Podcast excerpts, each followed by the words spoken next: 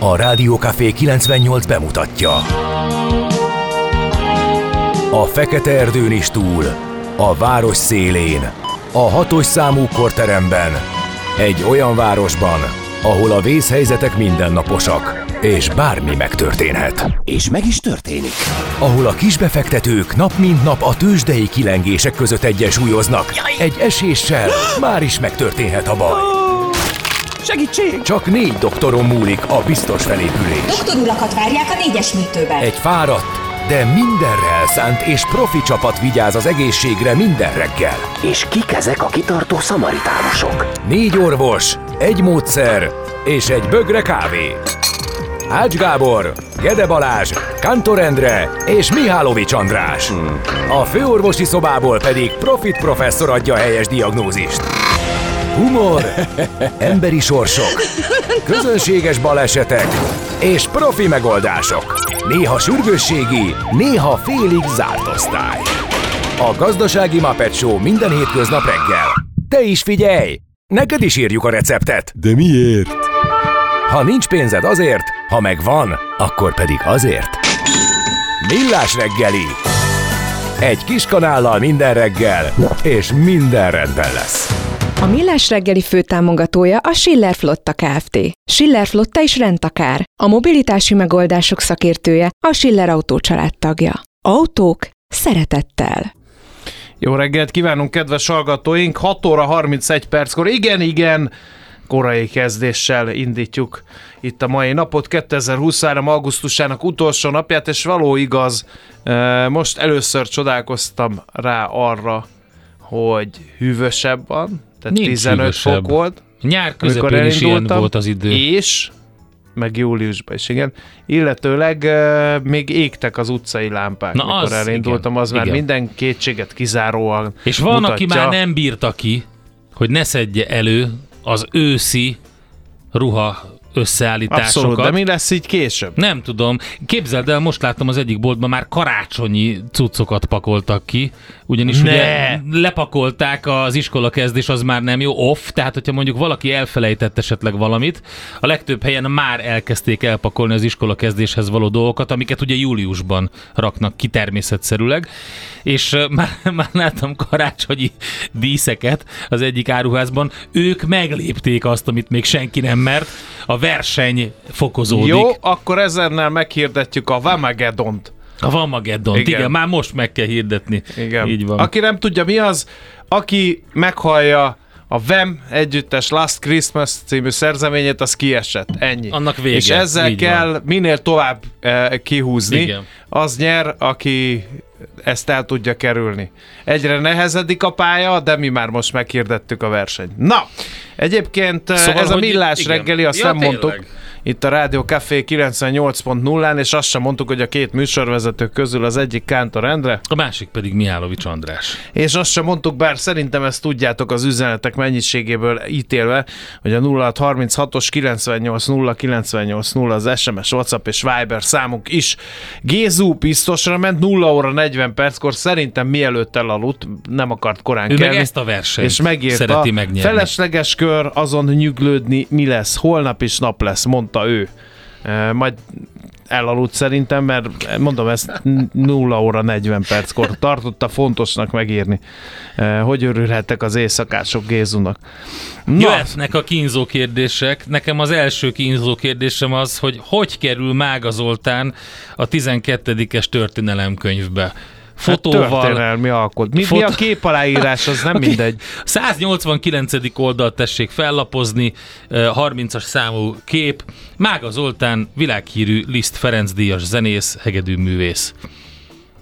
Ezt a De, de 12. mit illusztrál a 30. Ne- azt kép, azt jó lenne azt tudni, tudom, mert hogyha de- a kortárs eh, magyar művészeti életet, akkor nem vagyok meglepődve, csak Tényleg van egy...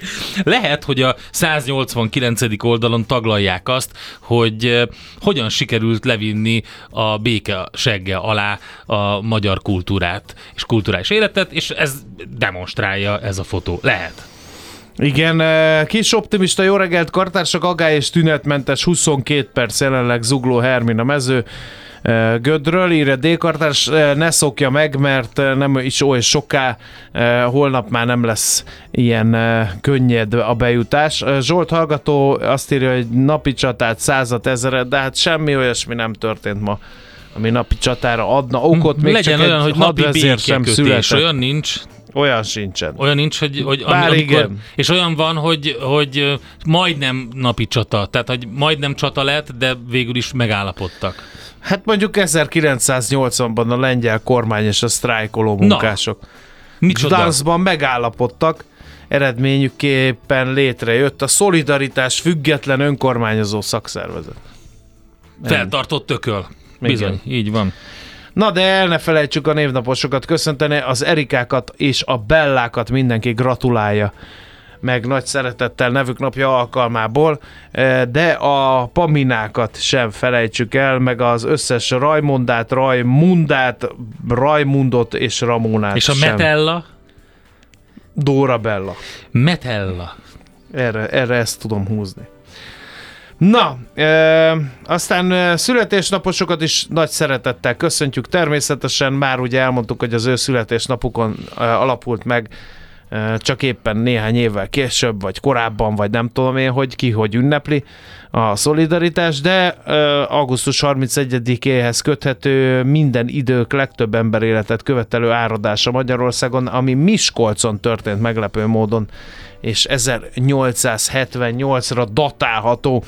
Aztán ma van a nagykorút születésnapja, hogy most mekkora dugóval és mennyi kerékpárossal ünnepli az egy jó kérdés. 1896. augusztus 31-én adták át a forgalomnak ezt a nagyon fontos közlekedési eh, útvonalát eh, a fővárosunknak. Aztán 1991 háború helyett megint csak megállapodás az NDK és az Na, NSK ez is jó.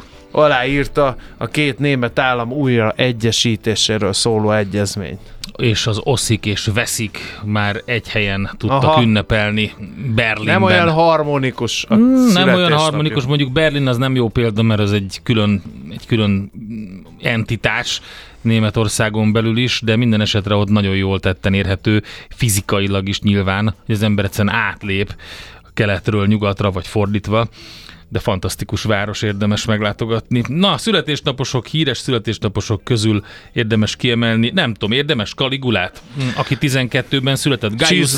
Gaius Caesar volt a neve neki, vagy hát lehet, hogy akkoriban Kaisernak mondták, ezt még ugye Nem. fejtegetik a nyelvészek. Hát figyelj, ha azt mondom neked, hogy uralkodása első néhány hónapjában mérsékelt, türelmes és toleráns uralkodónak mutatkozott, figyelem, Ez nem jött be. Aztán egy mérgezési kísérlet következtében zsarnokká vált, jellemé kegyetlen, extravagáns, szexuálisan kicsapongó vonásai Hát kerültek előtérbe. aberrált, őrült pszichopata. Na jó, de hát szerencsétlen, ahogy nevelkedett, figyelj. Igen, hát ezért az nem egy, nem egy Capri mentség. szigetén, ahol minden is megtörtént Jó, a császári igen, udvarba. azt is ő tudjuk, neki ott igen. végig kellett nézni ezt az egészet azért, mert hogy a bátyját, meg a, meg a bátyjait, meg a meg a, a Azért nem tudsz beszélni, mert most egy fantasztikus Anyját, dolog azt- történik, mert végignézzük azt, hogy a műszaki vezető megérkezik a rádióba, rettentő fáradtan szegény, Igen. úgyhogy ez, Mindig ez történt. Na szóval mi Na, történt szóval, hogy szegény Caligula, Kaligulával? hát, hogy végig kellett nézni a családjának a lemészárlását, és utána kvázi túszként fogva tartotta az akkor már szintén Akkor ez a mérsékeltség, ez csak ilyen vihar volt a csend, vagy a csend volt a vihar előtt. Igen. Tiberius császár. Na, Na, beszéljünk inkább másról. Itt van például a sorban az 1928-ban született James Coburn, Oscar-díjas amerikai színész, biztosan sokan emlékeznek rá, rendkívül nagy filmekben játszott, többek között a Hét Mesterlövész volt az egyik nagy alakítása, ő volt az egyik fő ő ilyen pacák. pisztolyhős volt, Mhm. igen, igen, A aztán nagy, utána... nagy, me- nagy, men- a nagy szökés, vagy nagy menekülésnek mm, fordít, nem, a nagy szökés ugye az is egy nagyon komoly film, 1963-ban Steve McQueen többek között, ebben volt ő is, de rengeteg sok kémfilmben is játszott.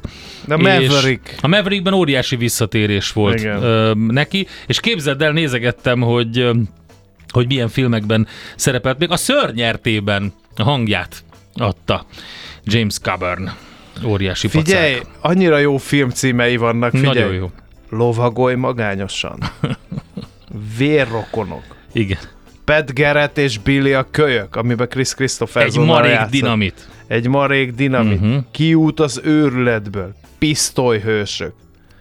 A Midway csatában is játszott, az biztos emlékszel rá. Célpont bemérve.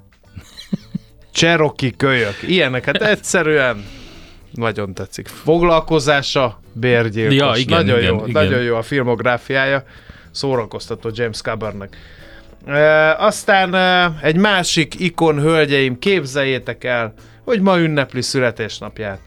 1949. augusztus 31-én született ugyanis Richard Gere.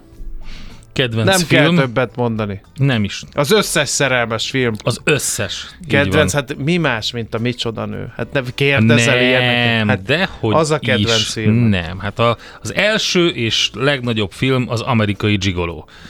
És onnan, ott, szerintem. alapozta, ott alapozta meg, kérlek szépen, Szerintem nem. karrierjét. Szerintem nem. Szerintem eh, még egyszer mondom, a 1980. micsoda nő, De hát az még sokkal És később kész. volt. igen. Na, mindegy, amerikai Gigolo. De, De a azért- Dávid király szerepében nagyon jót játszott egyébként. Hát én mondom, én nem... Az Arthur királyos uh, Hát Sean az ilyen Connery is... futottak még volt. Miért? Nem, hát futottak abba még. kardoztak egy csomót. Jó, az de első nem lovag, igen, ez most jutott eszembe, hogy nem. nem, nem, nem volt olyan jó. De jó volt, és kész. Na Én jó. nagyon meg is nézem ma este. Direkt. Oké, rendben. Protestálásról a Nézd művész úr az amerikai gigolót, az jobban fog Ő nincs tetszeni. benne a magyar 12-es történelemkönyv? vagy Richard Gere az amerikai gigolóban? pedig, pedig mennyire érdekes lenne. Na, a, jó, akkor a következőt azt így gyakorlatilag elkaszáljuk, ki sem Nem. mondjuk. Nem, miért? Én Miért? erről nem. Akkor ezt a te saját döntésed. Isten éltesse Borkai Zsolt, Istenem, komolyan olimpiai mondom. bajnok, Miért? magyar tornász, Miért? Győr egykori polgármesterét. Miért Isten éltesse? Hát attól még születésnapja van, hogy Tehát ezer fekete millió másik pákót- embernek születésnapja van. Miért kell kiemelni? Hát mert szerintem ő neki van helye Mága Zoltán helyett a Hát az 12-es biztos. történelemkönyvbe. Mert hogy uh, én ezért említettem meg csak, mert Végül hogy Caligula mellé ő- nagyon jól jön a sorba, ő- igazad ő van. Caligulával ő kezdtük. történelmi szempontból sokkal jelentősebbet Az alkotott, mint biztos. Mága Zoltán. Ebben maradjunk. Szerintem Rendben van, András, meggyőztél. valaki azt írja, hogy a micsoda nőt ma már nem lehetne bemutatni, és aztán meg miért nem? Igen. be Mert lehet, tárgyként be lehet, tekint a be nőre a. Richard Gere milliá... Én még azó... tényleg, hát azóta senki se csinálja, hogy tárgyként tekint a nőkre a gazdag emberek közül. Kérdezzétek meg csak Borkai Zsoltot. Hát úgyhogy, na, Igen. akkor ha már itt tartunk. De szerintem ne tartsunk itt. Próbáljuk meg megkímélni a mi hallgatóságunkat ezektől a dolgoktól. Képezzünk egy kis szigetet kulturálisan, verbálisan, gondolkodásban, és természetesen zeneileg is. Mondja meg a kapitánynak szálljon le sürgősen. A beteget kórházba kell vinni. Kórházba? Miért mi az? Egy ház betegeknek, de ez most mellékes. Millás reggeli. A hallgató írja, feleségem reakciója a Mága Zoltános hírre három perc késéssel, ezzel most nagyon nehézzé tették a fiúk a reggelemet. Igen, mert belegondoltam én is ennek az üzenetnek a hatására, hogy hazajön a gyerek az új tankönyvekkel, lapozgatom Szent István király, Szent László, Mátyás, Hunyadi János, Kossuth Lajos, Deák Ferenc, Mága Zoltán. Az tényleg sokkolom. Na, de nem ezért gyűltünk egybe, Hanem, hanem, hogy hanem mit azért, hogy lapok. megnézzük, hogy mit írja a magyar sajtó. E, Azt írják például, hogy ismét 700 forint felett tankolható a normál Mm, dízel. A népszava ír erről, e, meg sokan mások. A tegnapi 5 forintos áremelés után péntektől újból ezúttal 4 forinttal drágul a gázolaj. A holtankoljak.net tudósítás alapján írja ezt a lap. Az árösszehasonlító oldal becslés alapján a termékért így mostantól átlag 655 forintot kérhetnek a hazai kutakon. Számításaink szerint írja a népszava a dízel átlagdíja csak az elmúlt bő egy hónap során, vagyis az utolsó július végi jelképes két forintos árcsökkenés óta 78 forinttal 12%-kal emelkedett, a május közepi 542 forintos legközelebbi mélypontra számítva a drágulás már 17%-os. Hát most mit vagy úgy oda? Van most egy tök jó ilyen öm, alkalmazás, amivel tudod figyelni a boltokban az árakat, és össze tudsz állítani most már kosarat is magadnak, így nem kell külön odafigyelni mindenre, és azt mondta a megfelelő szakértő erre, hogy ezzel kordában tartjuk majd az inflációt, mert oda tudunk figyelni rá, hogy mit vásárolunk, kérem szépen, úgyhogy nem számít, hogy mennyire drága a Igen. benzin. Némileg igazságtalanul keltett hisztériát a tigris szúnyogok ellen uh-huh. az országos vérellátó szolgálat. Endre, te is bedöltél. Én nem döltem be. amely a véradásból azokat zárja ki, akiket ennek az alfajnak az egyik tab- tagja csípett meg. A kizárás célja a nyugat-nílusi láz terjedésének megakadályozása, amely egyébként a legközönségesebb hazai rovar is terjesztett. Kuruc Kornélia, biológus a népszavának leszögezte, nincs bizonyíték arra, hogy a tigris szúnyog ténylegesen terjesztené a Magyarországon a nyugat-nílusi vírust. A virológiai nemzeti laboratórium munkatársa szerint a szúnyog gyérítésnél az esetek 90-95%-ában használt módszerrel a már kifejlett szúnyogokat ritkítják, ezzel az a probléma, hogy ez a vegyszer más rovarokat is elpusztít. Igen. Eh, Részletek továbbra is a népszavában. Nálad mi van, apa? Közben jött még más is egyébként, nem csak, a- tehát ezt ismerjük, ezt a tigris szúnyog kifejezést, de van ez a koreai, meg a japán zug szúnyog, vagy mi a neve, ezek mind ilyen invazívok, és egyébként te, abban igaza van, és nyilvánvalóan ő a szaktekintélye nyilatkozó, hogy a hazai ö, fajták is rendkívül kellemetlen betegségeket tudnak terjeszteni. De hát ugye minden újdonság az egy kicsit veszélyes lehet, meg erre nem akartak kockáztatni. Hát lehet, hogy hisztériát keltettek, de minden esetre felhívták a figyelmet erre. Négy év alatt készült el, 80 millióba került a, a 8. kerületi gyalogátkelő hely, ami hát egy magyarul zebra, tehát erről van szó. Zebra ünnepre hívták meg a szerkesztőségeket, egy meghívó zebra ünnepre, ez volt a tárgy, amiben a levél jött, az tegnap, hát egy ma, mai esemény egyébként ma van. Az ünneplés apropója, hogy a, el- elkészült a 8. kerületi Orci út és Kőris utca kereszteződésében a zebra, úgyhogy majd ma adják át ünnepélyesen ezt. Ezt a 444-en lehet elolvasni, hogy mi történt és hogy miért fontos ez. Évszázados elmélet dölt meg az alkohollal kapcsolatban. Egy Na, amerikai mondtam én. kutatás szerint mégsem látjuk szebbnek az embereket. Azonban Most- nagyon bátorságot ad az alkohol ahhoz, Én hogy számunkra vonzóbb embereket megközelítsük. Nem tudok műsort vezetni, ha ilyen híreket olvasol be. Hogy lehet az, hogy e- van, van aki erre pénzt ad ilyen kutatásokra? Hát ez egy nagyon fontos kérdés. Nagyon. Nagyon fontos, igen. Az Egyesült Államokban nincs is fontosabb, most a hurikán kapcsán például, meg hát rengeteg más probléma van ott is társadalmilag, pénzügyileg, hogy, mint hogy ezzel foglalkozzanak. Na mindegy. No, van-e Ennyi? még valami? Hát nálam én kifogytam. Portfólión a mai reggeli vezető anyag, elindult a fegyverkezés, Kína megtámadhatja Tajvant, Eh, egyébként a ja, Budapesti igen. Corvinus Egyetem egyik munkatársa ír erről. Kína földrajzi helyzete nem túlságosan kedvező a sziget megtámadásához, főképp, hogy az Egyesült Államok a térségben állomásozik, a szomszédok fegyverkezése és a harctéri tapasztalat hiánya sem mellettük szól, igaz katonai költségvetésük hatalmas, az viszont a kat- egy, csak egy katonai konfliktus során derül ki, hogy mire képes a kínai haderő valójában, ahogy azt Oroszország esetében is láthattuk, a részletes elemzést, tehát a portfolio.hu-n eh, lehet olvasni.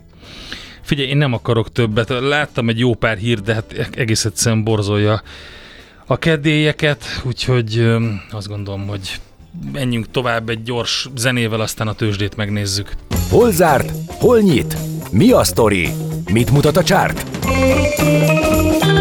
Piacok, árfolyamok, forgalom a világ vezető parketjein és Budapesten. A rovat támogatója a hazai tőzsde gyorsan növekvő nemzetközi informatikai szolgáltatója, a Gloster Info kommunikációs nyerté. Budapest értéktősdével kezdünk, 1,47 százalékos volt a mínusz, és 56.232 ponton fejezte be a kereskedést a brókerek özöne.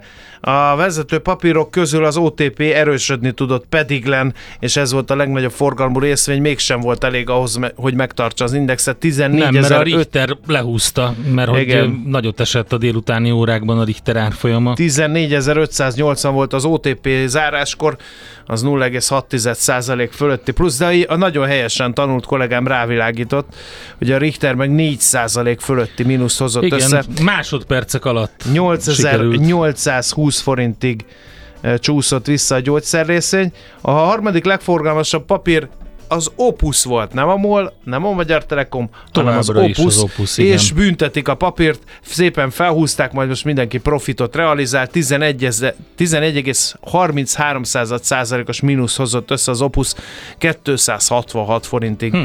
ment vissza. A MOL 2682 forinton zárt, ott sem volt jó nap, mert 1,76 százalékos volt a mínusz, és a Telekom e, is erősödgetett 0,6 százalékkal, már 460 5 forinton tart, és a tőzsdei előszobában olyan nem volt ö, semmi különös, olyan nagy forgalom, olyan nagy események nem történtek. Mondhatnánk azt is, hogy egyetlen egy papír ö, volt csak talpon a vidéken, ez pedig az Ébdufer volt, viszonylag nagy forgalomban, sőt, egészen elképesztő nagy forgalomban 35 százalékot ment fölfelé.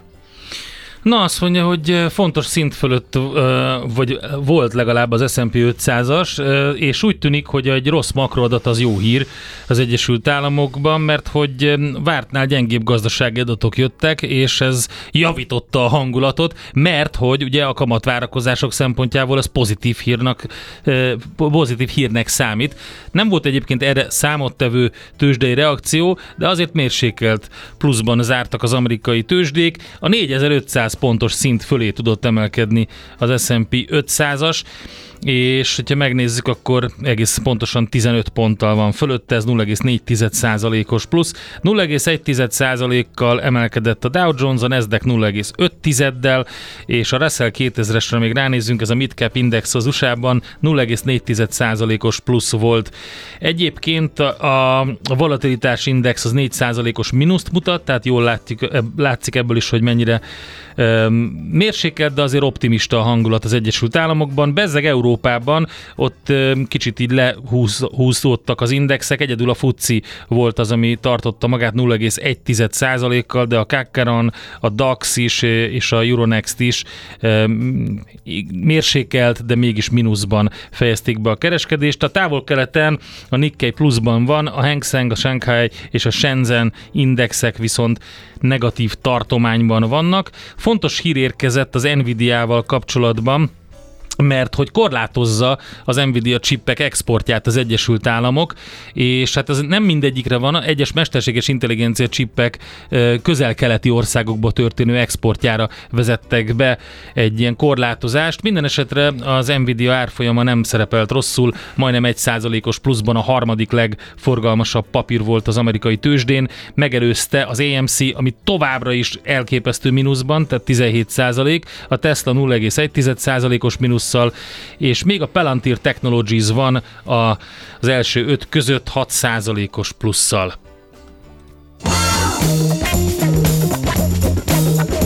Tőzsdei helyzetkép hangzott el a Millás reggeliben. A rovat támogatója a hazai tőzsde gyorsan növekvő nemzetközi informatikai szolgáltatója, a Gloster Info kommunikációsa nyerté. Szoller Andi fog majd híreket mondani, de eh, otthonról, mert valahol a hangja Amanda Lear és Richard Burtoné között mozog, tekintve, hogy nem megfelelő módon használta a légkondicionáló berendezést gépjárműjében, úgyhogy drukkoljunk neki közösen, hogy minden klasszul menjen, és utána jövünk vissza természetesen Budapest rovatunkkal, meg egy kicsit mérleget vonunk a szállás.hu alap, adatai alapján, hogy hogyan is sikerült Magyarországon a turisztikai szezon. Én pedig szeretném ajánlani mindenkinek Viber oldalunkat, ahol egy kiváló szavazás van, azon lehet egy kicsit gondolkodni, szavazgatni, hogy ki legyen a következő neves figura, aki bekerül a közéleti szereplőként a történelemkönyvbe. A mai világban könnyen félrevezetnek a csodadoktorok és a hihetetlen megoldások. Az eredmény? Hája pocim marad, a fej még mindig tar, a profit meg az ablakban. de már is segítenek a legjobb orvosok. Doktor megelégedés, doktor higgadság, doktor vidámság és doktor nyugalom. Doktor úr, ennek össze-visszaver a GDP-je, a pulcosa meg egy csökkenő gyertya. Két végéről égette. Ezt visszakalapáljuk, és olyan hozamgörbénk lesz, amilyet még dr. Alonso Mózdi sem látott. Millás reggeli. A gazdasági Muppet Show. Figyelem! Fogyasztása függőséget okoz. A Millás reggeli főtámogatója a Schiller Flotta Kft. Schiller Flotta is rendtakár. A mobilitási megoldások szakértője a Schiller Autó tagja. Autók szeretettel. Jó reggelt kívánunk, kedves hallgató közönség! 7 óra 11 perckor folytatjuk a Millás reggelit a Rádió Café 98.0-án Kántor Endrével. És Mihálovics Andrással. Meg a hallgatókkal, akik a 0636-os 980 980 számra írnak ilyeneket, hogy uh, azt mondja, hogy hi, kihiányzik a Viber szavazásból, például Fekete Pákó. Hát nekem. Miért nem szerepel a Maci a Viber listán? Ez jogos. Ahogy igen. Kántor Emre említette, legyünk egy kis sziget ebben a felkavart, érthetetlen országban, nem is képzelitek mekkora öröm ide tartozni, köszi nektek, és akkor ehhez még betettetek egy szívhez szóló zenét, és köszi.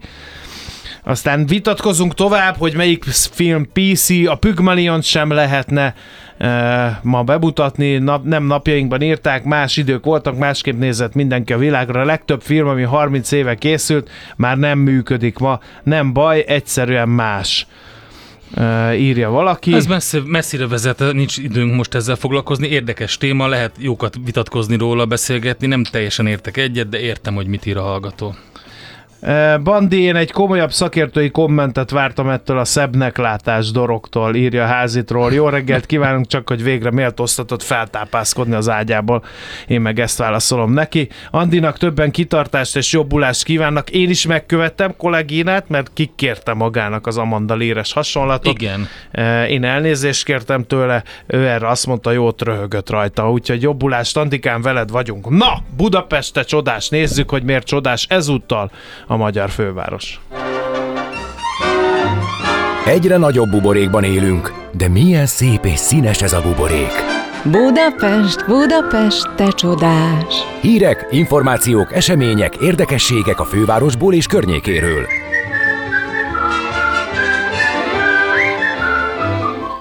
Na kérem szépen unatkozik, legyen buszsofőr. Bruttó 500-500 ezer forintot fizet a BKV 2023. október 31-ig jelentkező képzett autó, busz és trolli vezetőknek és az őket ajánlató BKV-s kollégáknak is. Ha hat hónap múlva is a BKV-nál dolgoznak főállásban, megkapják a bruttó fél millió forintos bónuszt, ez derül ki a társaság közleményéből. Tehát, tehát 500-at a busz, és 500-at a trolli vezetőknek is. Tehát mind a kettő az 500 Nem ezeres. ez, hanem az is kap, aki ajánlja. Ja, komoly 500-at kap Igen. az is, aki ajánlja? Igen, hát ez a lényeg. Wow. Európában problémákat okozó autóbusz vezető hiányra reagált ezzel a BKV, ezért annak a extra juttatásokat a nyári toborzó kampányukban. Társaságunk a meglévő járművezetők lojalitását és hűségét honorálta a bruttó 500 ezer forintos ajánlási díjjal, olvasható a közleményben. A belépési bónusszal pedig a szakmában már jártas, képzett autóbusz és trolli vezetőket ösztönözte arra, hogy váltsanak. A kampány sikeres volt, ugyanis idén nyáron csak nem 40 képzett tapasztalt járművezető állt szolgál- szolgálatba BKV 5 buszgarázsában. És mi van, hogyha egymást ajánlják? Nagyon jó ötlet. Egy Te óriási, engem, egy óriási téged. piramis játék kibontakozóban. Aztán eh, meghosszabbították ezt a kampányt ősszel is, október 31-ig továbbra is bruttó 500-500 ezer forint bónusz fizet mind az új belépőknek, mind az őt ajánló BKV-s munkatársaknak, amennyiben mindketten fél év múlva is a BKV-nál dolgoznak főállásban. Uh-huh. Azokat várjuk, akiknek D kategóriás jogsúlyuk és GK igazolványuk, vagy TR kategóriájú jogosítványuk van. Azokat is ösztönözik, akik a turisztikai szezon végével megszűnt, vagy kevesebb lett a munkájuk. Tegyenek próbát, váltsanak BKV-ra, írja a közlemény. Van, ahol már másodfokú árvédelmi készültséget rendeltek el a Duna mellett, Budapesten nincs mitől tartani, igen, jött egy hirtelen árhullám, de ugyanúgy, mint a múltkor, ez egy ilyen gyorsan lefolyó hullám lesz. Ugye a szigetközi mellékágrendszernek köszönhetően lassul az árhullám a levonulás, levonulás a Dunán. Ezt közölte az Országos Vízügyi Főigazgatóság. Ugye az volt a közleményben, hogy a szlovák Duna üzemvízcsatorna karbantartása miatt a folyón levonuló hullám nagyobb része magyar területen, a szigetközön keresztül folyik le. Hát ugye ezt lelassítja ez a, az erős sodrással és sok uszadékkal érkező vizet a mellékágrendszer. Sem az alsóbb szakaszon, sem Budapesten nem kell árvízvédelmi készültségre számítani. Előreláthatóan péntek reggel az alsó rakpart szintje alatt bő két méterrel következik be a tetőzés Budapestnél. Azt még elmondták, a vizitúrázók figyelmét felhívják arra, hogy legyenek körültekintők, mert hogy a megnövekedett vízhozam erős áramlás, magasabb vízszint, több buszadékot eredményez a hullámtérben, és a parti sáv eróziója miatt pedig gyakrabban kell vízbedölt fákra számítani. Tényleg főleg a mellékágaknál figyeljünk oda, vagy a sarkantjuknál, kövezéseknél azokra a területekre, ahol azért keményen meg tudja dobni a, a, hát akár a száppot, kenut, kajakot, egy ilyen komolyabb sodrás. Na, Várj egy kicsit, helyesbítünk, bármely BKV-s munkavállaló, nem kell sofőrnek lenni, aki Ja. oda vissza egy sofőrt, az kap bruttó 500 ezer Na, forint ajánlási nagyon menő. Ehm, Lázár János építési és közlekedési miniszter elrendelte a felújítást az egyes fővonalon. Na. Ez a Bécsbe tartó Budapest-Győr hegyeshalom vonal, eh, mert hogy rendkívül rossz állapotban van a vasúti pálya, eh, főleg Biatorbágy és Szárliget között. Uh-huh. A MÁV erre való tekintettel kénytelen volt 100 km per órás sebességkorlátozást bevezetni az érintett szakaszon, emiatt megnőtt 20 perccel is akár a menetidő. Ez az egyik legfontosabb vasúti fővonal Magyarországon, szóval ez gáz, és most sajtóhírek szerint a MÁV vezérigazgatója arra kérte Lázár János, hogy szerezzen forrást a pénzügyminisztertől, különben elmarad az összes jövőre tervezett felújítás, ami viszont súlyos következményekkel járhat. Tehát Lázár János elrendelte, de pénzt nem adott ezek szerint. Egyébként a vasúttársaságnak a teljes vasúti pályahálózat több mint 7000 kilométerenek karbantartására és a felújításokra 42 milliárd forint áll a rendelkezésére. A most elrendelt beavatkozás ennek a jelentős részét 32,5 milliárd forintot elvinne. Egyébként a Budapest hegyesalom vonalon egy másik szakaszon is jelentős felújítás és korszerűsítési munkák folynak. 15 perccel rövidülhet a vonatot menetrendje, hogyha ez sikerrel lezárul. Hát nem tudom, beszéljünk még valamiről Budapest kapcsán? Nem feltétlenül. Akkor zenéljünk egyet. A Rival Sons egyik fantasztikus szerzeménye következik. Nekünk a Gellért hegy a Himalája. A Millás reggeli fővárosi és agglomerációs infóbuborékja hangzott el. Ami nem megy, azt nem kell erőltetni. Millás reggeli. Na nézzük, hogy hol nyaraltak Igen. a magyarok idén. Kelemen Lili a szállás.hu sajtószóvivője van a vonalban. Jó reggelt! Jó reggelt kívánunk! Különösen felértékelődött ez a téma, mert hogy gyakorlatilag egész nyáron vitatkoztak a korifeusok, hogy akkor most van szezon, nincs szezon, Balaton vagy Horvátország, stb. stb. Uh, Kelemen Lili hall-e bennünket? Ezt azért még meg kell kérdeznem. Jó, Jó reggelt! reggelt. Igen, jó reggelt kívánok, csak annyira belevágtak a közepébe, hogy még köszön is. A közepébe, jó, kívánok, akkor menjünk az elejére vissza. Elnézést. Először is uh, csak az, egy dolgot nagyon fontos tisztázni, hogy mi az az adatbázis, tehát meg, mekkora adatbázis alapján fogja Lili azt mondani, amiről most beszélgetni fogunk, mert ez egy nagyon fontos kérdés. Igen, tehát én most a szállás.hu adatait tudom ismertetni, ami egyrészt a magyaroknak, főként a belföldi utazási szokásainak a szemléltetésére alkalmas. A nyári időszakban ez egy több százezres foglalási számot jelent, ami hát valamivel több mint két millió vendégészakát jelent. De az fontos hozzátennem, hogy ugye ebbe mi azt nem látjuk, hogy a külföldiek által generált beutazó forgalom az hogyan járul hozzá a magyar turisztikai helyzethez. Uh-huh. Tehát most azt nézzük, hogy a magyarok eh, hol és hogyan nyaraltak. Eh, Először is a legfontosabb kérdéssel kezdjük, mert ezzel ment a legélesebb Bocsánat, vita. nem, várjál, nem biztos, Nem, hogy nem azt ez a látjuk. legfontosabb. Nem, hanem, a, ha, hanem azt látjuk, hogy a belföldi szálláshelyeknek milyen volt a kihasználtsága, hol, de hogy abból magyar vagy külföldi, azt nem lehet megállapítani, vagy jól értettük? Igen, tehát a mi adataink, tehát ugye a szállás.hu az egy magyar oldal, ez a, ez a márka a magyarok körében ismert, tehát Mhm, uh-huh, oké. a külföldiek nem a szállás.hu-t használják a foglalásaikhoz, ezért, ahogy említettem, mi most arról tudunk számot adni, hogy azok a magyarok, akik a szállás.hu-n keresztül foglaltak, ők ö, milyen utazási trendeket ö, képviseltek a nyári időszakban. Jó. Akkor rövidebben fogalmazok, mert a a módszertanra elment egy csomó időnk. Szóval, volt olyan erős a balatoni szezon 2023 nyalán a belföldi turisták körében, eh, mint a korábbi években? Ö, 2022-höz viszonyítva mindenképpen elmaradás van, és ez egyébként nem csak a Balatont érintette, hanem országos viszonylatban is. De ahogy mondtam is az előbb, tehát ezt a képet azért árnyalhatja a beutazó vendégforgalom. Ö, Összességében viszont mindenhol mi csökkenést látunk. Igen. A, a, mekkora mértékű volt ez a csökkenés, azt lehetett tudni? Ö, országos átlagban előttem nyárvégi adatot tudok mondani, tehát ebben már ugye a leutazott vendégforgalmat látjuk. Igen.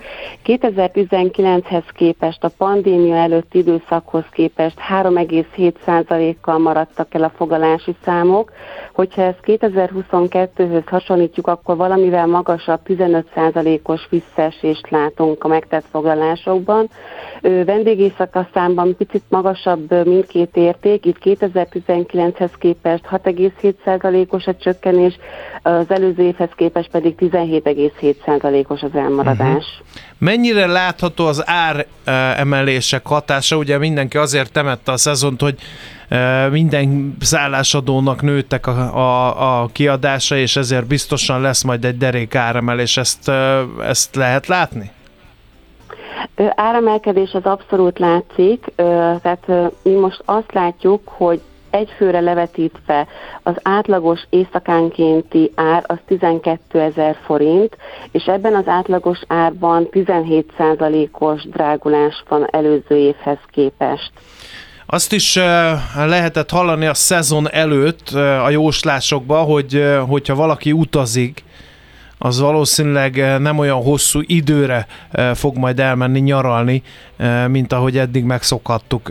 Ezek is visszaköszönnek, ezek az állítások is az adataikból? Igen, ez abszolút látszik, tehát az idei évben az egy-két éjszakás foglalások arányaiban nagyobb szeretet hasítottak ki az összfoglalásból, mint akár tavaly, illetve akár a pandémia előtti időszakban.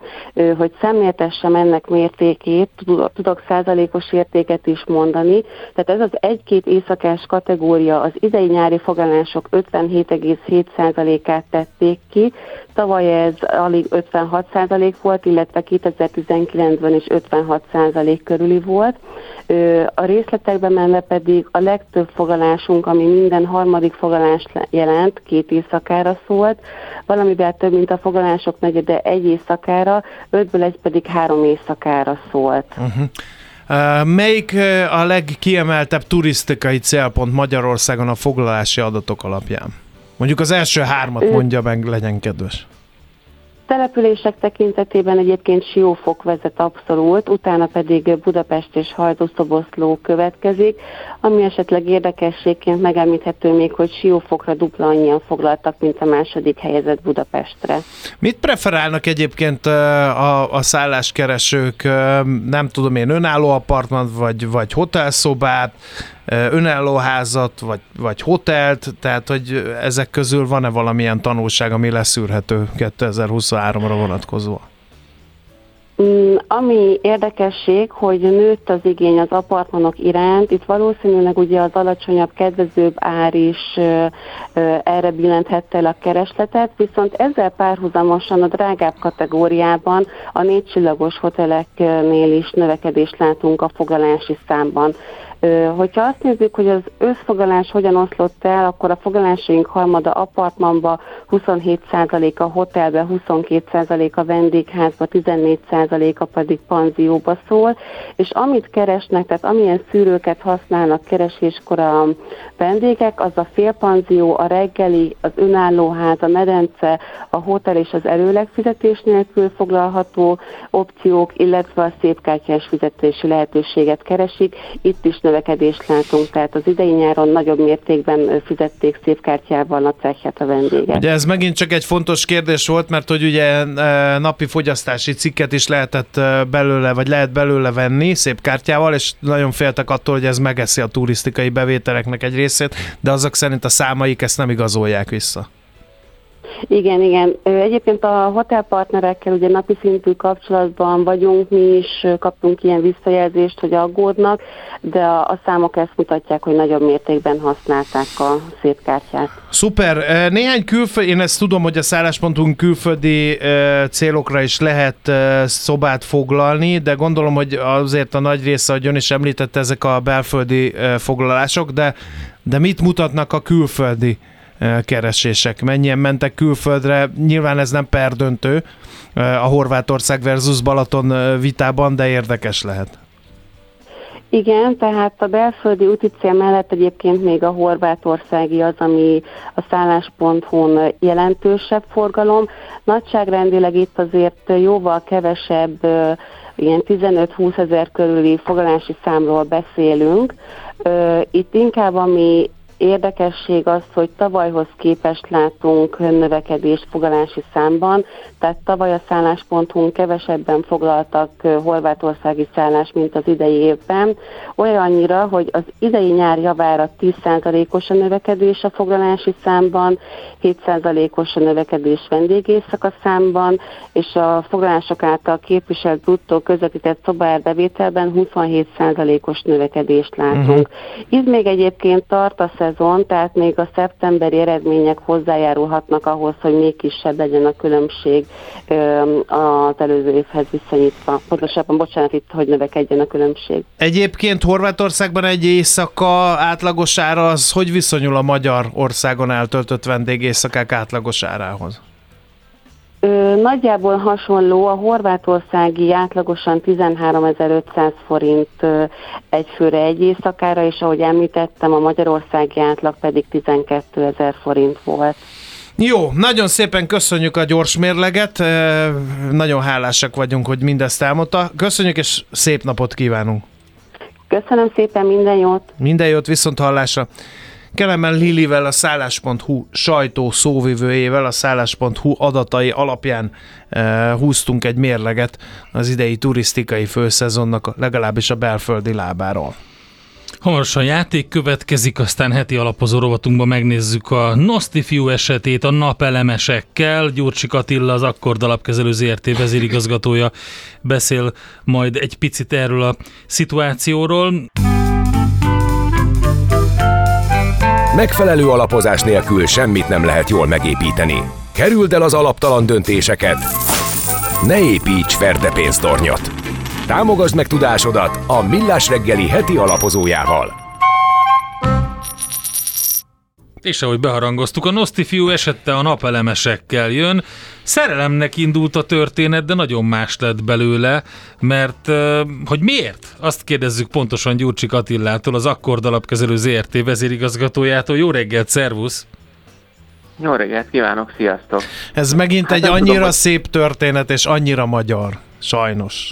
Igen, igen, sajnos Mixát ugye több mint száz évvel ezelőtt nem tévedett nagyot, amikor megírta ezt a az alkotás. Úgy tűnik vannak dolgok, amik nem változnak Magyarországon. Tehát persze ne legyünk ilyen pessimisták, de nem tudom, hogy honnan kezdjük egyáltalán történetet mesélni, hogy a hallgatók mennyire értik, hogy mi a helyzet. Hát onnan, hogy, hogy egyszer csak úgy döntött egy csomó magyar család, hogy, hogy önmagától állami támogatás nélkül, mert más országokban azért szoktak ehhez állami támogatást adni, csinál napelemeket a házára.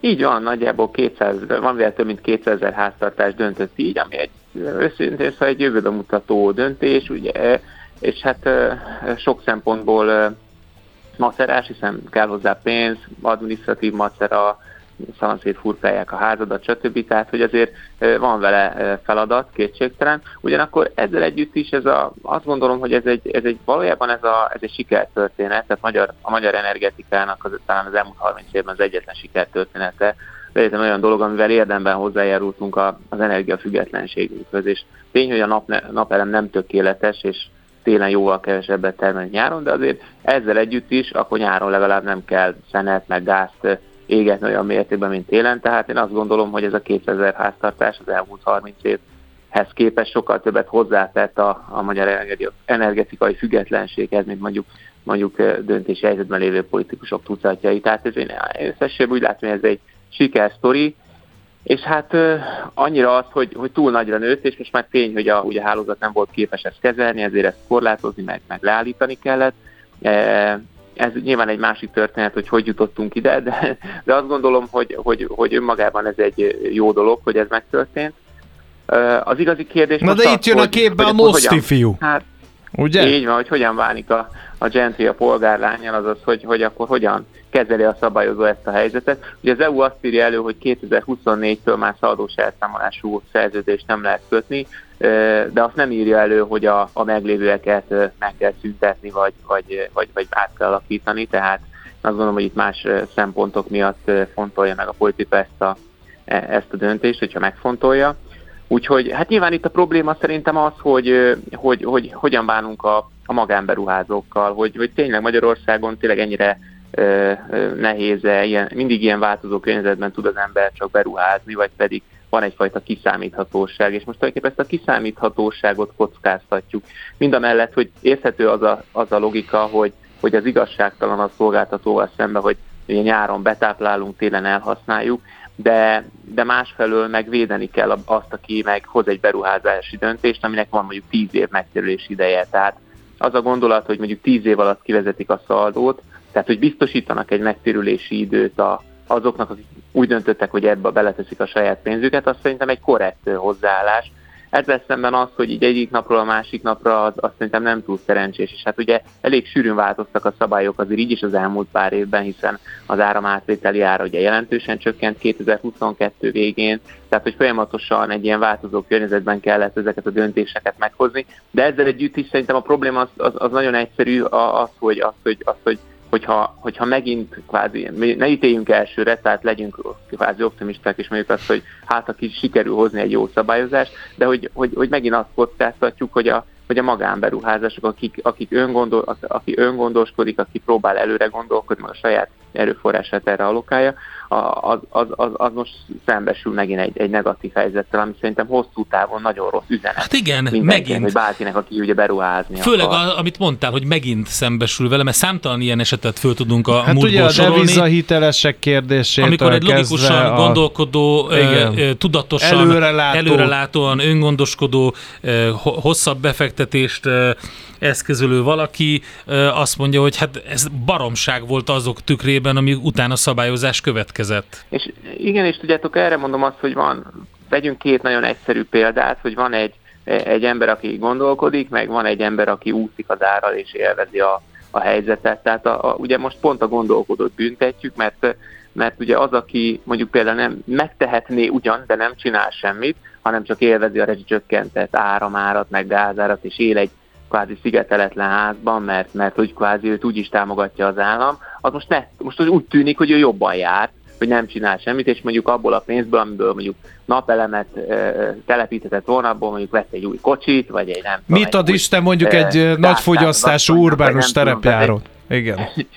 így van, így van. Tehát, hogy, hogy tulajdonképpen ezzel mindig az a gond, hogy eltorzítjuk az ösztönzőket, és sajnos nekem az a félelmem, hogy ez a dö- e, mögött a döntés mögött is semmi más nincs, mint a rezsicsökkentés szent tehenének a védelme, tehát ugye a rezsicsökkentés az a magyar politika szentelne, ez évi, még idén is 1000 milliárd forintba kerül a költségvetésnek, és hát a költségvetésről tudjuk, hogy nem áll jól, és hát valahonnan forrás kell találni a, a lyukak betöméséhez, és hát akkor nem, én nem tudom, de én azt gondolom, hogy ezzel a napelemes döntéssel, ha ez megszületik, ezzel nem, nem, nem tudom, hogy valaki van, aki ki tudja ezt egyáltalán számolni, hiszen nincsenek valós idei adataink arról, hogy a betáplálás versus kivétel között mik az pontos arányok is, hogy ez hogy néz ki a valóságban, hát de hogy pár, pár tíz milliárd forintnál többet szerintem ezzel nem lehet nyerni, ellenben ugye az rezsicsökkentés szentelne az egy ezer milliárdos bukó, ezt mi ezt viszont tudjuk. Igen, és azt is érdekes lesz majd megfigyelni, és én nekem van azért egy, egy pár forintom arra, hogy a betáplálási ár az hogy lesz meghatározva,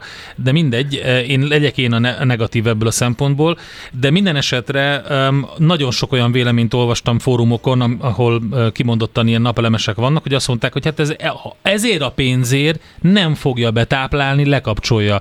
És ez a fajta, hogy is mondjam, egy ilyen dacos hozzáállás, persze, hogy nem jó, mert akkor meg mit történik? Az történik, hogy nem megújuló energia megy a rendszerbe, és az is káros egyébként a Igen, globális de, szempontból. De a hallgatóknak van Igen. véleménye például ilyet, hogy vegyük észre a napelemes energiafüggetlenség bullshit. A napenergiát nem tudjuk tárolni, akkor keletkezik, mikor senkinek nem kell, es, este és télen viszont atomerőművel és gázturbinás erőművekkel kell visszaadni a napelemeknek. Ez az egyik vélemény, a másik, hogy miért ne használhatnánk szolgáltatott puffernek egész évben, benne van a nevében közmű. Ne ez akar akarjon piaci alapon működni a lakossági fogyasztóknál? Én azt mondom, hogy, hogy ezek tudott tények, hogy nyáron sokkal többet termel, mint télen, de akkor nyáron ki lehet kapcsolni azt a gázerőművet. Igen. És helyette azt a gáz be lehet tárolni, a gáz viszont be lehet tárolni, és akkor télen, meg akkor van tartalék. Tehát, hogy ez azért ő, akár, tehát hogyha akárhogy is nézzük, az ország szempontjából mindenképp egy szerencsésebb állapot, hogy nyáron hát nem Attila, én tovább is megyek. Tehát, Rengeteg tehát, olyan energiatárolási lehetőség van, amire csak egyszerűen időt és pénzt kell fordítani, hogy megoldhassák. Többek között a különböző vízerőművek, vagy a vízi tárolás, ugye, amikor felpumpálják magasra, és utána leengedik, és ehhez hasonló. Tehát erre van egy rengeteg megoldás, megvannak De a megfelelő nem szervezetek. alkalmas Magyarország. Abszolút, tehát, Dehogy nem alkalmas. Figyeljetek, tovább megyek, jönnek az elektromos autók, tehát ilyen nagy tárolókapacitásokkal gurulunk az, aut- az utakon. Azok, azok tudnak tárolni, vagy mondok egy másik ötletet, energiaközösségek. Tehát Igen. Az a Egyébként ez, ez az egyetlen jó dolog. Megtermelt az utcában, azt, azt a te utcádban valaki el tudja használni, ha te nem tudod elhasználni, és akkor nem kell mondjuk paksol ide szállítani. Tehát, hogy csak, tehát egy csomó minden van, csak ez nyilván nagyon sok fejlesztés kell, igen, hát az energiaközösségek szempontjából rossz, lehet, hogy jó hír ez, mert pont ez is ment Igen. a fórumokon, hogy erre nem vonatkozik még szabályozás, ameddig nem fogják ezt megtiltani, hogy egymásnak adogassák el, vagy be, vagy adják a, a, ugye be az energiaközösségbe, addig még működhet a dolog, lehet, hogy egy kicsit ösztönzően hat erre majd. Hát csak ez egy sokkal fejlettebb hálózat. Hát az biztos. Tehát a, a tehát meg, meg rengeteg informatikai fejlesztés. Amit ne minden, felejtsünk minden el, hogy a rezsicsökkentés igen. miatt nincs meg, mert ugye a szolgáltatók már a rezsicsökkentés nem tudom én hány évvel ezelőtti bevezetésekor figyelmeztettek igen. arra, hogy pont azokat a forrásokat zabálja fel a rezsicsökkentés, igen, ami a hálózatfejlesztéshez szükséges, és most csodálkozunk, hogy le van rohadva a hálózat. Igen, itt, itt, sok, itt is sok minden van, szerintem mindig, én mindig el szoktam mondani, amikor a rezsicsökkentést tudom kvázi, hogy hogy tehát az egy tény, hogy van Magyarországon egy réteg, aki nem engedheti meg magának ezeket a közmaárakat sem. Tehát, hogy én nem az ellen érvelek, hogy, hogy mindenki piaci árat fizessen, mert hiszen tudjuk, hogy van nagyon sok százer háztartás, aki ezt nem engedheti meg magának. Őket támogatni kell továbbra is. Tehát nem az a kérdés. Szerintem a kérdés az, hogy igenis van a társadalomnak egy olyan rétege, aki képes a között, tehát tud, tud egy olyan választási döntést hozni, hogy most tényleg egy terepjárót vásárol-e, vagy pedig beszigeteli a házát, és mondjuk napelemet teszel, meg lesz, lesz cseréli a gázkazán mondjuk egy hőszivattyúra, mert van rá forrása, csak éppen senki semmi nem kényszeríti rá, és nyilván a terepjárót e, jobban megdicsérik a haverok, mint a napelemet a tetőn. Tehát, hogy sajnos létezik ez a fajta réteg is, és őket egyébként ösztönözni, támogatni kellene ezeknek a döntéseknek a meghozatalában, és pont ebből a szempontból ugye a szaldó eltörlése egy ilyen negatívum, hogy, hogy, hogy, hogy pont, pont tehát totálisan eltorzítja az ösztönzőket, uh-huh. és ez az igazi probléma vele. A hálózattal kapcsolatban meg, meg ugye ott is érte egy pofon már korábban a napelemeseket, hogy mivel a, a recsökkentett ár az ugye szent, ezért történt meg az, hogy és a rendszer meg már nagyon rossz állapot volt, hogy nagyon megemelték a rendszer használati díjat, és akkor ezen belül meg összement az áram ára, mert ugye a, ettől a 30 pár forinttól nem lehet eltérni, és ugye ekkor kapták még tavaly a, a másik pofont a napelemesek, hogy fillérekért veszi tőle át a szolgáltató ugye az áramot, mert az áram ára a rezsicsökkentett árban ugye drasztikusan lecsökkent, mert hiszen éveken keresztül annyira alacsony volt a rendszer használati díj, hogy most már ugye a hálózatnak a biztonsága meg a fenntarthatósága került veszélybe. Hát sajnos sok, tehát nagyon-nagyon hát de még ez is, ez is azért, egy... hogy, hogy alacsony legyen az ára már mindenkinek. Igen, tehát ez aztán a legnagyobb igen probléma. ez is egy kedvenc szabályozási gyakorlat, hogy a hőszivattyús tarifát nem lehet elszámolni saját termeléssel. Van valami igen, ilyesmi ez a másik is. probléma. Nem, hát ez a másik probléma, hogy a hőszivattyúk jellemzően H vagy G órára vannak kötve, ami egy teljesen másik óra, mint az advesz óra, ami ugye a napelem van és ugye pervers módon, miközben támogatni akarjuk azt, hogy minden több hőszivattyú legyen, és ezért ad az állam olcsó áramot ehhez, ami szintén nagyon, nagyon jó ötlet és támogatandó, mert szerintem helyes ösztönözni az embereket arra, hogy hőszivattyús fűtést, meg hűtést alkalmazzanak. Eközben, hogyha van egy napelemed, akkor ezt, ezt, a, ezt a megtermelt napelemet, ezt a te hőszivattyút nem tudja elhasználni, nem tud bele szemben nettósítani, mert egy másik órán van.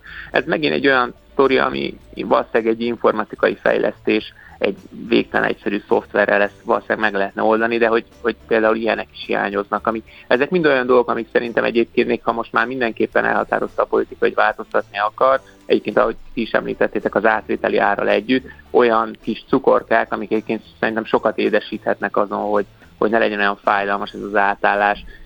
Minden mellett én azt mondom, hogy, hogy azért valamiféle megtérülési időt, vagy türelmi időt azért ildomos lenne biztosítani azoknak, akik, akik saját forrásból ezt a beruházási döntést meghozták, mert nagyon rossz üzenet, hogyha nem így lesz, mert, mert hiszen szerintem pont abban a gazdasági helyzetben, amiben ma Magyarország van, a magánberuházásokra mindennél nagyobb szükség van.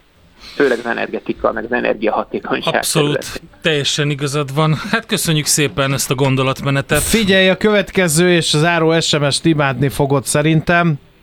Ne kapcsold le a napelemet nyáron. Bányász bitcoint inkább. Ez szól nekem. Ugye? Ugye? Ezt megkaptam akkor. Igen. Igen. Attila, nagyon szépen köszönjük, szép napot neked, jó munkát! Köszönöm szépen, sziasztok! Szia! Gyurcsik Attilával beszélgettünk az Akkord Alapkezelő ZRT vezérigazgatójával.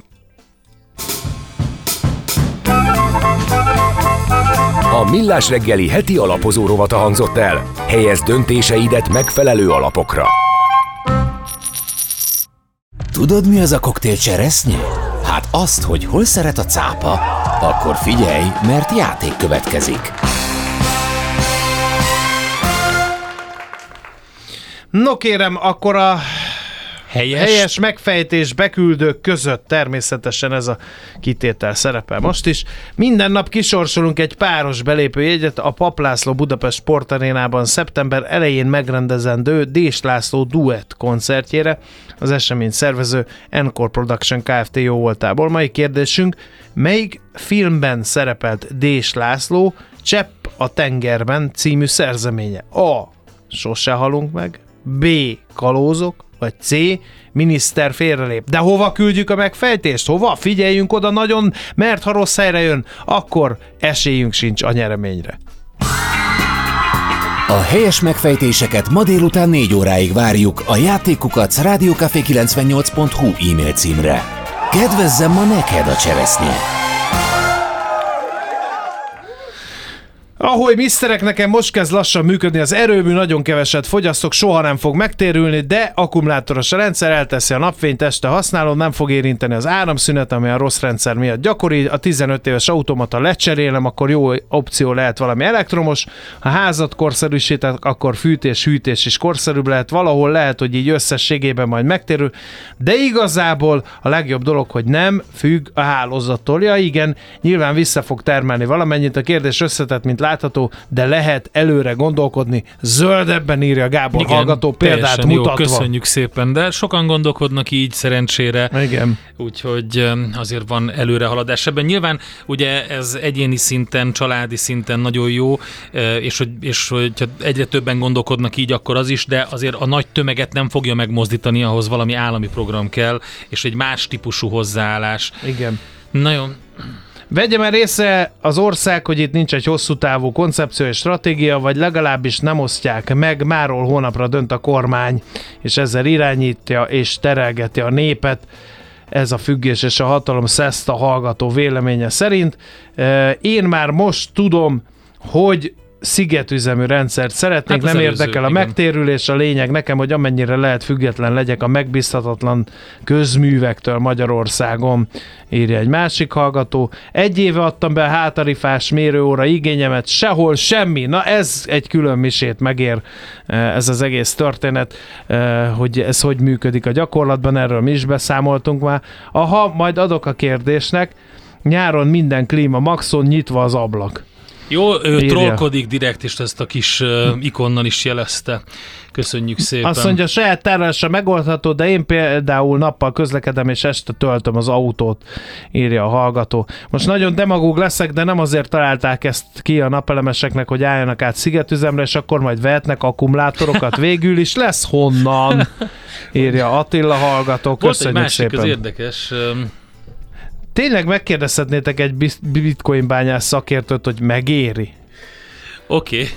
Megkérdezzük, köszönjük szépen. Most viszont más szakértőt fogunk másról megkérdezni, mert hogy Ormosi Gábor, az Autóvali Szenyerté vezérigazgatója jön ide a stúdióba. Hát elég komoly, közel duplázódott az Autóvalis egy részvényre jutó nyeresége az első fél évben. Erről fogunk beszélgetni, aztán utána maradunk az autós témánál, mert majd Várkonyi Gábor szakér, autóipari szaki is beszél egy kicsit arról, hogy melyek a legnyereségesebb autógyártók, úgyhogy most és az miért? Meg fogjuk főszerep. kérdezni, hogy az, oké, mindenkinek megy a szekér, de azoknak miért megy jobban, akiknek jobban megy?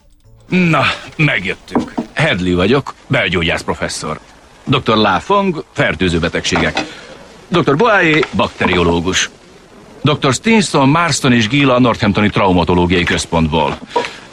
És Dr. Imhaus a Türki Alapítványtól. Ők pedig az újonnan jött sebészek, Dr. Trowbridge és Greenbaum. Doktor? Doktor? Doktor? Doktor? Doktor? Doktor? Doktor? Doktor.